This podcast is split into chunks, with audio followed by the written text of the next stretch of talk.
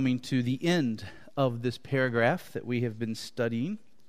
Uh, we're going to begin reading in verse 18, and our focus will be on the last two verses of the paragraph Romans 8, verses 24 and 25.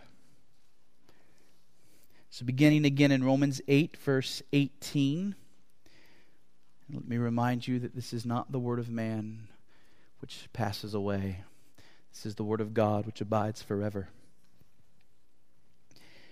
For I consider that the sufferings of this present time are not worth comparing with the glory that is to be revealed to us. For the creation waits with eager longing for the revealing of the sons of God.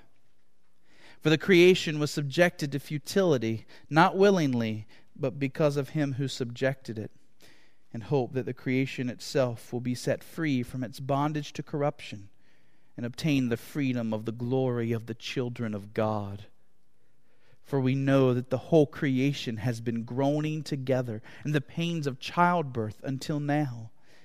And not only the creation, but we ourselves, who have the firstfruits of the Spirit, groan in inwardly as we wait eagerly for adoption as sons, the redemption of our bodies for in this hope we were saved. Now, hope that is seen is not hope, for who hopes for what he sees? But if we hope for what we do not see, we wait for it with patience. Well, this morning we saw that Christians live with a deep groaning and eager longing for the day of resurrection. They long for the day when Christ will return when He will raise our bodies from the dead, when He will make us perfect and bring us into paradise. This old earth will be made new, and we will dwell upon it in glory forever. This is the hope that Paul is referring to in these last two verses of the paragraph. And Paul says that it is in this hope that we were saved. Dear Christian, is the power of hope at work in your life? Are you like the betrothed bride, waiting for her bridegroom to come and to get her? Are you waiting earnestly? To help us a bit more in these verses, I want to speak to you under these three headings. First, these verses explained. Second, these verses illustrated. And then third, these verses applied. Very simple outline. These verses explained, these verses illustrated, these verses applied. So, first, the verses explain. The point of verses 24 and 25 is that the Christian life by nature is a life of hope. Salvation is a future, prospective thing. We believe that we are saved, but we do not yet have full possession of our salvation. We have not yet seen our Savior's face. We have not yet been made clean through and through. We do not yet have bodies made perfect. We've not taken a single step on a street of gold. We trust in God's word. We trust those things are coming to us, but they have not come to us yet. And so the Christian life, right here, right now, is a forward looking, earnest, expectation filled, hope filled life. It's a life of hope. Remember, hope in the Bible is not a desire for something that may or may not come. It's not like, I hope Duke wins the championship. ACC basketball game where it may or may not come true, and today you would have been disappointed, right? Because you don't control those things. That's, that's not hope in the Bible. Hope in the Bible refers to something that you know is coming, you're sure is coming, you have God's word on the matter, and you're anticipating, you're earnestly waiting for it. There's nothing unsure about it. You're counting on the thing you're hoping for. Mount Hermon, we are certainly counting on God's word being proven true. We believe that God is going to fulfill his every promise to us. And if what we are expecting does not come true, then we are above all people most to be pitied. if what we believe to be true is not, and if what the, the promises that we're holding to are not going to be fulfilled, we are the laughing stock of the world. If God doesn't come through, we are utter fools. But we do not doubt that what God has promised will come true. We have His Word, we have His Spirit, and therefore we look to the sky and we wait. We wait actively, not ceasing to fulfill our callings, serve our Lord, love our neighbors, but we are waiting. The Christian life is a life of hope. Paul reminds us that this is what we should expect because a person hopes for what he cannot see. A, a, person doesn't hope for something he can see. You don't wait earnestly for something you already have. When Jesus was walking and talking with his disciples, they were not fasting and mourning and praying and longing for him to come. No, he was there, he was with them. Jesus said, It is after I have left that my followers will long pray, fast for me to return. And so that's where we are today. We're in the midst of hoping. We're in the midst of waiting. We're in the midst of praying and fasting for Jesus to return and make things right. Or at least I hope that's where we are. We can be sure that if God is at work among us in this church, this is exactly the kind of thing that should be appearing in our hearts and lives. This life of hope, this life of longing. Paul says that as we come to grips with all of this, we wait for the day of resurrection with patience. We wait for our Savior with patience. Do you see that in the verse? With patience. The word is hupomone. Hupo means under, mone means to remain. This word literally means to remain under, to persevere, to endure. It's not patience in the sense of sitting in a waiting room. There's nothing going on.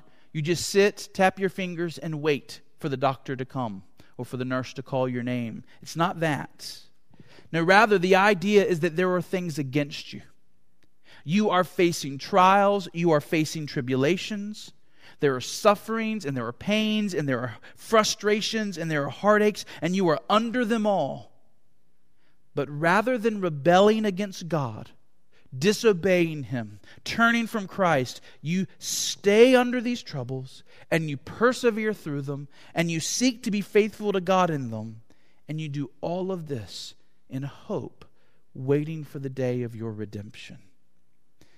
So these verses reinforce what we've been seeing over the last couple weeks and especially what we saw this morning. Christian lives with an earnest longing and a long and an earnest hope for the great day to come. So that's the verses explained. Now the verses illustrated. What does this look look like in the lives of believers? What does hope look like in the life of a Christian? Well, the Bible gives us a whole chapter that reminds us of people in the Old Testament who were longing for the great day to come. The hall of faith in Hebrews 11 could just as easily and appropriately be called the hall of hope. In fact, that chapter begins by saying that faith is the assurance of things hoped for. And so it even makes the connection. We could talk about Abraham and Isaac and Jacob. We could talk about Moses and Rahab and Gideon, even Samson. These people who knew what it was to live with a great hope of what God had promised. But for our purpose tonight, I thought I would draw our attention to one example David Brainerd. David Brainerd has been on my mind a lot lately. Uh, David Brainerd died at the age of 29 in the house of Jonathan Edwards. Before that, he had served as a missionary to the Native Americans in New, New England, uh, particularly ministering in the New Jersey area. David Brainerd's diary is wonderful in that it gives us a rare glimpse into the heart and mind of someone who walked uniquely close to God. If you want to know just how sweet and how wonderful communion with God can be in this life, spend time reading the diary of David Brainerd. I want to read you an entry from his diary. And I hope you'll hear what it sounds like when a Christian is living with hope and longing and desire for God in the day to come. This is, was written in April 25th, 1745. David Brainerd writes This morning I spent about two hours in secret duties and was enabled more and more ordinary was enabled more than ordinarily to agonize for immortal souls. Though it was early in the morning, and the sun scarcely shined at all, yet my body was quite wet with sweat. I felt much pressed now, as frequently of late, to plead for the meekness and calmness of the Lamb of God in my soul, and through divine goodness felt much of it this morning. Oh, it is a sweet disposition, heartily to forgive all injuries done to us to wish our greatest enemies as well as we do our own souls. Blessed Jesus, may I daily be more and more conformed to thee. At night, I was exceedingly melted with divine love. I had some feeling sense of the blessedness of the upper world. Those words hung upon me with much divine sweetness. Psalm 84 7. They go from strength to strength every one of them in Zion appeareth before God. Oh, the near access that God sometimes gives us in our addresses to Him. This may be well, this may well be termed appearing before God. It is so indeed in the true spiritual sense and in the sweetest sense. I think I have not had such power of intercession these many months, both for God's children and for deadened sinners, as I have had this evening. I wished and longed for the coming of my dear Lord. I longed to join the angelic host in praises, wholly free from imperfection. Oh, the blessed moment hastens. All I want is to be more holy, more like my dear Lord. Oh, for sanctification. My very soul pants for the complete restoration of the blessed image of my Savior that I may be fit for the blessed enjoyments and employments of the heavenly world. He then breaks out into his own poetry. Farewell, vain world, my soul can bid adieu. My Savior's taught me to abandon you. Your charms may gratify a sensual mind, not please a soul wholly for God designed. Forbear to entice, cease then my soul to call. Tis fixed through grace, my God shall be my all. While he thus lets me heavenly glories view, your beauties fade, my heart's no room for you. He then keeps writing The Lord refreshed my soul with many sweet passages of his word. Oh, the New Jerusalem, how my soul longed for it. Oh, for the song of Moses and the Lamb that blessed song that no man can learn but they who are redeemed from the earth, and those glorious white robes given to the souls under the altar. Breaks out in poetry again. Lord, I'm a stranger here alone. Earth no true comforts can afford. Yet absent from my dearest one, my soul delights to cry, My Lord. Jesus, my Lord, my only love possess my soul, nor thence depart. Grant me kind visits, heavenly dove. My God shall then have all my heart. Do you hear the longings in Brainerd's heart? Did you hear that it was a God centered longing? Brainerd wants to be holy. He, he wants to walk streets of gold. But above all, he longs for God to be his all in all. This is the great longing of the Christian. We want to be in that final state of perfection in which God will be everything to us forever and ever. We long for the day when we can live for His glory, body and soul, for all eternity. And this kind of hope should increase in us as we draw nearer and nearer to death. The Puritan Thomas Adams said, Even the tired horse when he comes near home, picks up the pace. Be good always, without weariness, but be best at last. that the nearer thou comest to the end of thy days, the nearer thou mayest be to the end of thy hopes, the salvation of thy soul. In other words, each passing day as we get older, each passing day as we see our death day drawing nearer, our hope should be growing stronger. Each day we draw closer to our death, we should see ourselves as drawing closer to the day of our resurrection. Is your longing for that day increasing? Can you say that you have more frequent and deeper thoughts and longings for heaven today than you did a year ago, or five years ago, or ten years ago? Have the charms of this world faded in their enticement of you more today than in years past? Does the promises of heaven seem more appealing to you today than in years past? Is your heart being hurried homeward? Well, that's our verses illustrated. Now the verses applied. And here I have three questions for you. First, have you been thinking of salvation wrongly? Have you been thinking of salvation as more of a past thing than a future thing?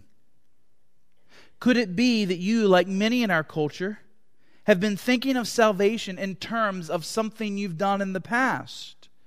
I prayed a prayer, I was baptized, I got my fire insurance, as some people would say. How many there are who see salvation as just this thing to get taken care of, and then you put it behind you and you move on to other things. But if you see salvation that way, you've completely misunderstood what it is. Salvation is not mainly about something you've done in the past, it's about God's promise of what He is going to do for you in the future. Salvation is a future reality that becomes yours now through faith in Jesus. Christians are those who live by faith looking forward to the great day ahead of them, promise, resting in the promises of God, trusting in Jesus for that day ahead. Indeed, real Christians are those people who are striving to obtain this prize by working each day to maintain and strengthen their faith. Those people who think of salvation only in terms of something they did in the past, praying a prayer, being baptized, there are so many verses in the Bible that they don't know what to do with. Jesus speaks of taking heaven by storm. They have no idea what he's talking about. Paul talks about running a race to obtain a prize, and they don't get it. They say, I thought I already had the prize, right? Paul speaks of working out your salvation in fear and trembling. And these people scratch their heads and they say, I thought I was already saved. Mount Hermon, this is the reality. It is those children who persevere in faith to the end that are truly God's. It is those people who fight the fight to maintain their faith and to take their last and final breath holding on to Christ. Those are the ones that belong to Him. Yes, you may have professed faith in the past, but you could prove your profession of faith a lie tomorrow. You could always fall away tomorrow. Show that your faith was a fraud, that it was a self deception, that it was a man made faith rather than a God given faith. The race we are in is a race to remain hoping in Christ till the end. It is a race against despair, a race against disbelief.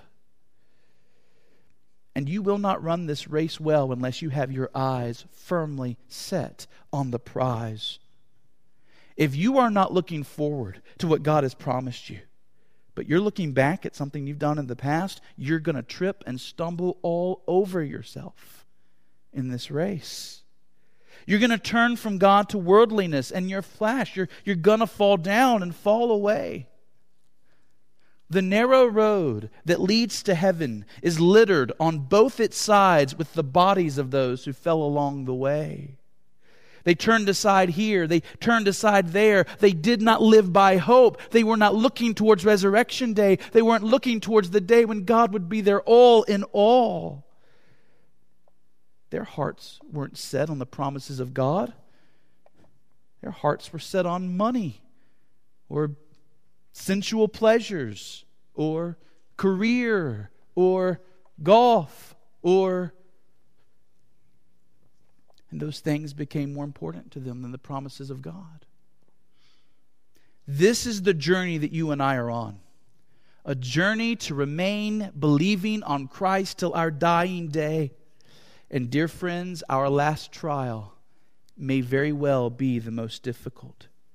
And that is why it is so important that we work every day to strengthen our faith, to cultivate stronger and stronger faith, praying for God's blessing, praying for God's grace, so that when we fight that final trial of dying, we will have faith by grace to say, God is mine and I am his. To live as Christ and to die as gain. If you're not making use of the means of grace today, if you're not running that race with your eyes fixed on the prize today, you have no reason to think you're going to have a strong faith when that time of dying comes. This is our pilgrim's progress. And as we continue to run this race and fight this fight for more faith, we trust that it is God working in us he will work through our choices. He will bless our efforts by granting us more and more faith. We will persevere to the end as He preserves us to the end. I ask you, are your eyes set on the prize? My two favorite books in the Chronicles of Narnia are Voyage of the Dawn Treader and The Final Battle. In The Voyage of the Dawn Treader, the one I want to mention now, we see the longing that Reepicheep has for Aslan's country. Reepicheep is a talking mouse. He is small, but he is valiant and he is courageous. Reepicheep is chivalrous. Reepicheep is brave. And when Reepicheep was young, a song was sung over him about Aslan's country. Aslan, of course, represents Christ. Aslan's country is a picture of heaven. The song said, Where sky and water meet, where the waves grow sweet, doubt not, Reepicheep, to find all you seek. There is the utter east. And so in the story, we see that Reepicheep will not let anything stand in his way of reaching Aslan's country. That is his heart's desire, and he will let nothing keep him from there.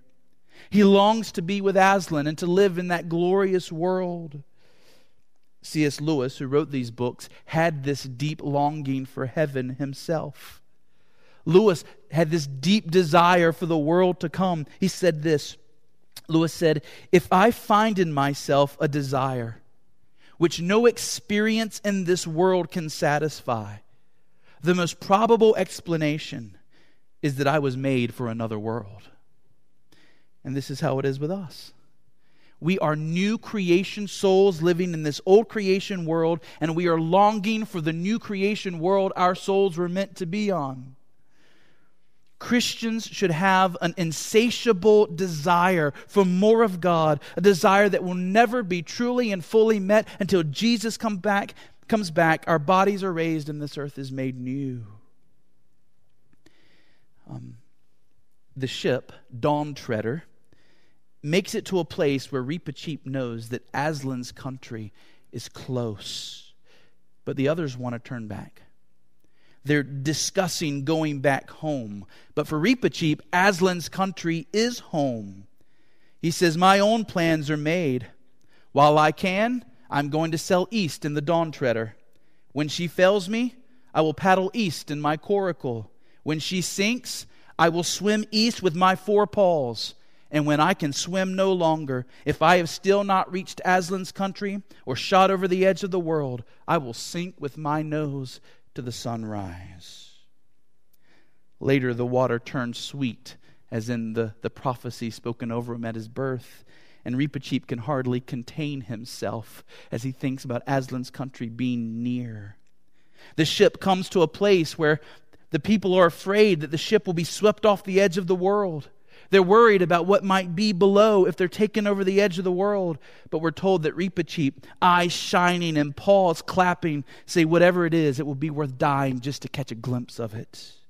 This was his perspective. The glories of Aslan's country are so great, it would be worth dying just to catch a glimpse.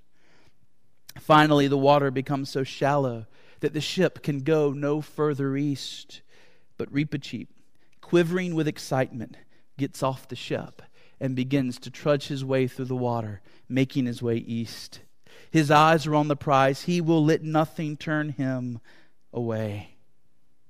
Mount Hermon, this is the proper view of things. Salvation is not about something you've done in the past. It's about God's promise to you of a world to come that is yours in Jesus Christ. It's His promise of you being forever with Him in His glorious world. And you are trusting that though you don't deserve it, though you don't deserve it, through Jesus, this blessing is coming to you. And so, like Reepicheep, we're to keep our eyes on the prize. We're to maintain and strengthen our faith. We're to be constantly heading in that direction. And this is how we will safely come to our final breath. Second question for application is this Do you see the utter folly of those who trade the eternal for the things that are passing? Do you see the utter folly of those that trade the eternal for the things that are passing. There are so many who give up the great prize because of worldliness. The resurrection at the last day for them will be a resurrection unto judgment and condemnation. For those who, who fall into worldliness, their resurrection day will be a day in which they are resurrected in order to go body and soul into hell instead of heaven. So many start so well. So many start out seeming to really trust in Jesus. But the trials and the tribulations come, and they flee to the desires of their flesh for comfort. Rather than obeying God in the midst of the pain and the suffering, they flee to lust or to greed or to the bottle in order to find comfort.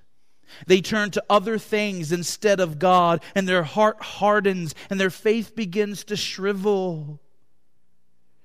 The world has so much that can amuse us to death. There are so many earthly cares that can distract us from the prize that we're running for.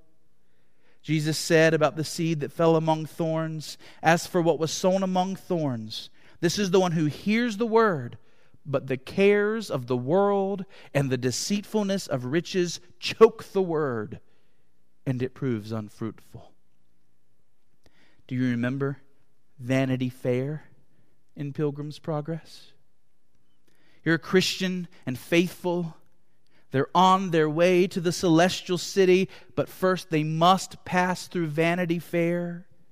You cannot get to heaven without passing through Vanity Fair. And there is so much to see at this fair. There is so much to do. There are so many things that you can buy.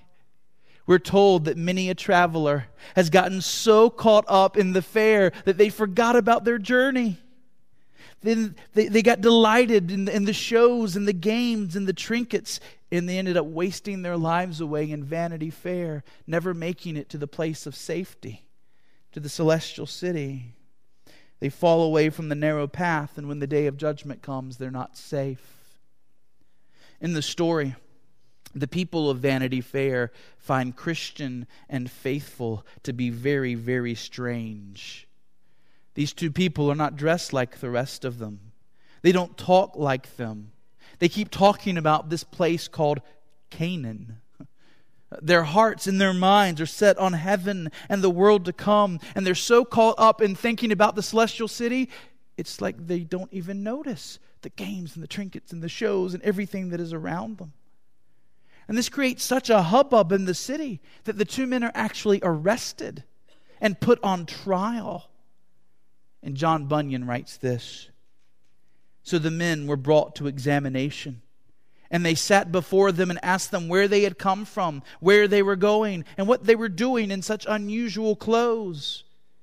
Christian and faithful answered that they were pilgrims and strangers in this world, and that they were going to their own country, which was the heavenly Jerusalem. Mount Hermon, don't lose the eternal for the things that are passing.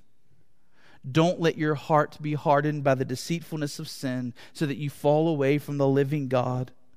Don't let your faith shrivel up and die. Beware the allure of worldliness. This is why we need preaching.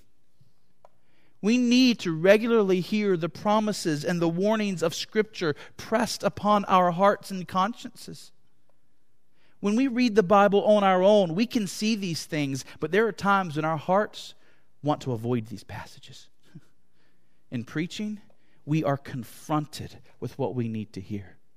In preaching, we are reminded about this other world ahead and the danger of getting caught up in the here and now of Vanity Fair. Worldly hearts turn from preaching. They don't want their worldliness to be confronted hearts that get attached to this life don't want to be reminded about the race that they're supposed to be running. But for those who are faithful, not only to, to come to preaching, but to be confronted by it, this is a wondrous gift. Because in preaching, we're reminded, we're, we're, it's, it's like I've told you before, we were, kids up in Northampton County, and there would always be the runners that came by each year, and they were running this long run, and we would always set up the, the table outside in the yard, and we'd have water and crackers and things for them so that they could get a little nourishment and then keep on their way. That's what preaching is. Preaching is reminding you, you're on a race, you're on a race. Here's a little encouragement, here's a little nourishment. Watch out for that boulder there. Let me warn you about something that's coming up around the bend. Keep running, keep running. Worldly hearts don't want to hear that. Worldly hearts want to hear, all is well. All is well. Enjoy your life right here, right now. That's what it's about. Our hearts are weaned off this world and set more upon heaven the more we make use of the gift of preaching. It's also why we need each other. As we said this morning, let us not fail to stir up one another to greater faith by talking about heaven and the day of resurrection, the return of Jesus, the world to come. So here's my final question for you, and it's a brief one. Have you been waiting patiently? Have you been waiting patiently? As troubles and trials and obstacles and suffering come into your life, do you find yourself grumbling against God? Do you find yourself whining and complaining? Do you find yourself wanting to give up this life of faith? Well, if so, let me urge you to repent. See how good your God is being to you and how good He's going to be in the future. God loves you, and every trial is for your good. He will not overwhelm you. His grace will be sufficient if you will not let your heart grow hard but lean on Christ, don't grumble in your trials. Don't complain in your trials. Embrace your trials. Persevere through them. Endure them. Make the most of them. Learn the lessons of them. You are not running a sprint, you are running a marathon. So keep your eyes on the prize. Stay patient and push through. Let your heart trust love, and hope more in Christ than ever before. Let's pray.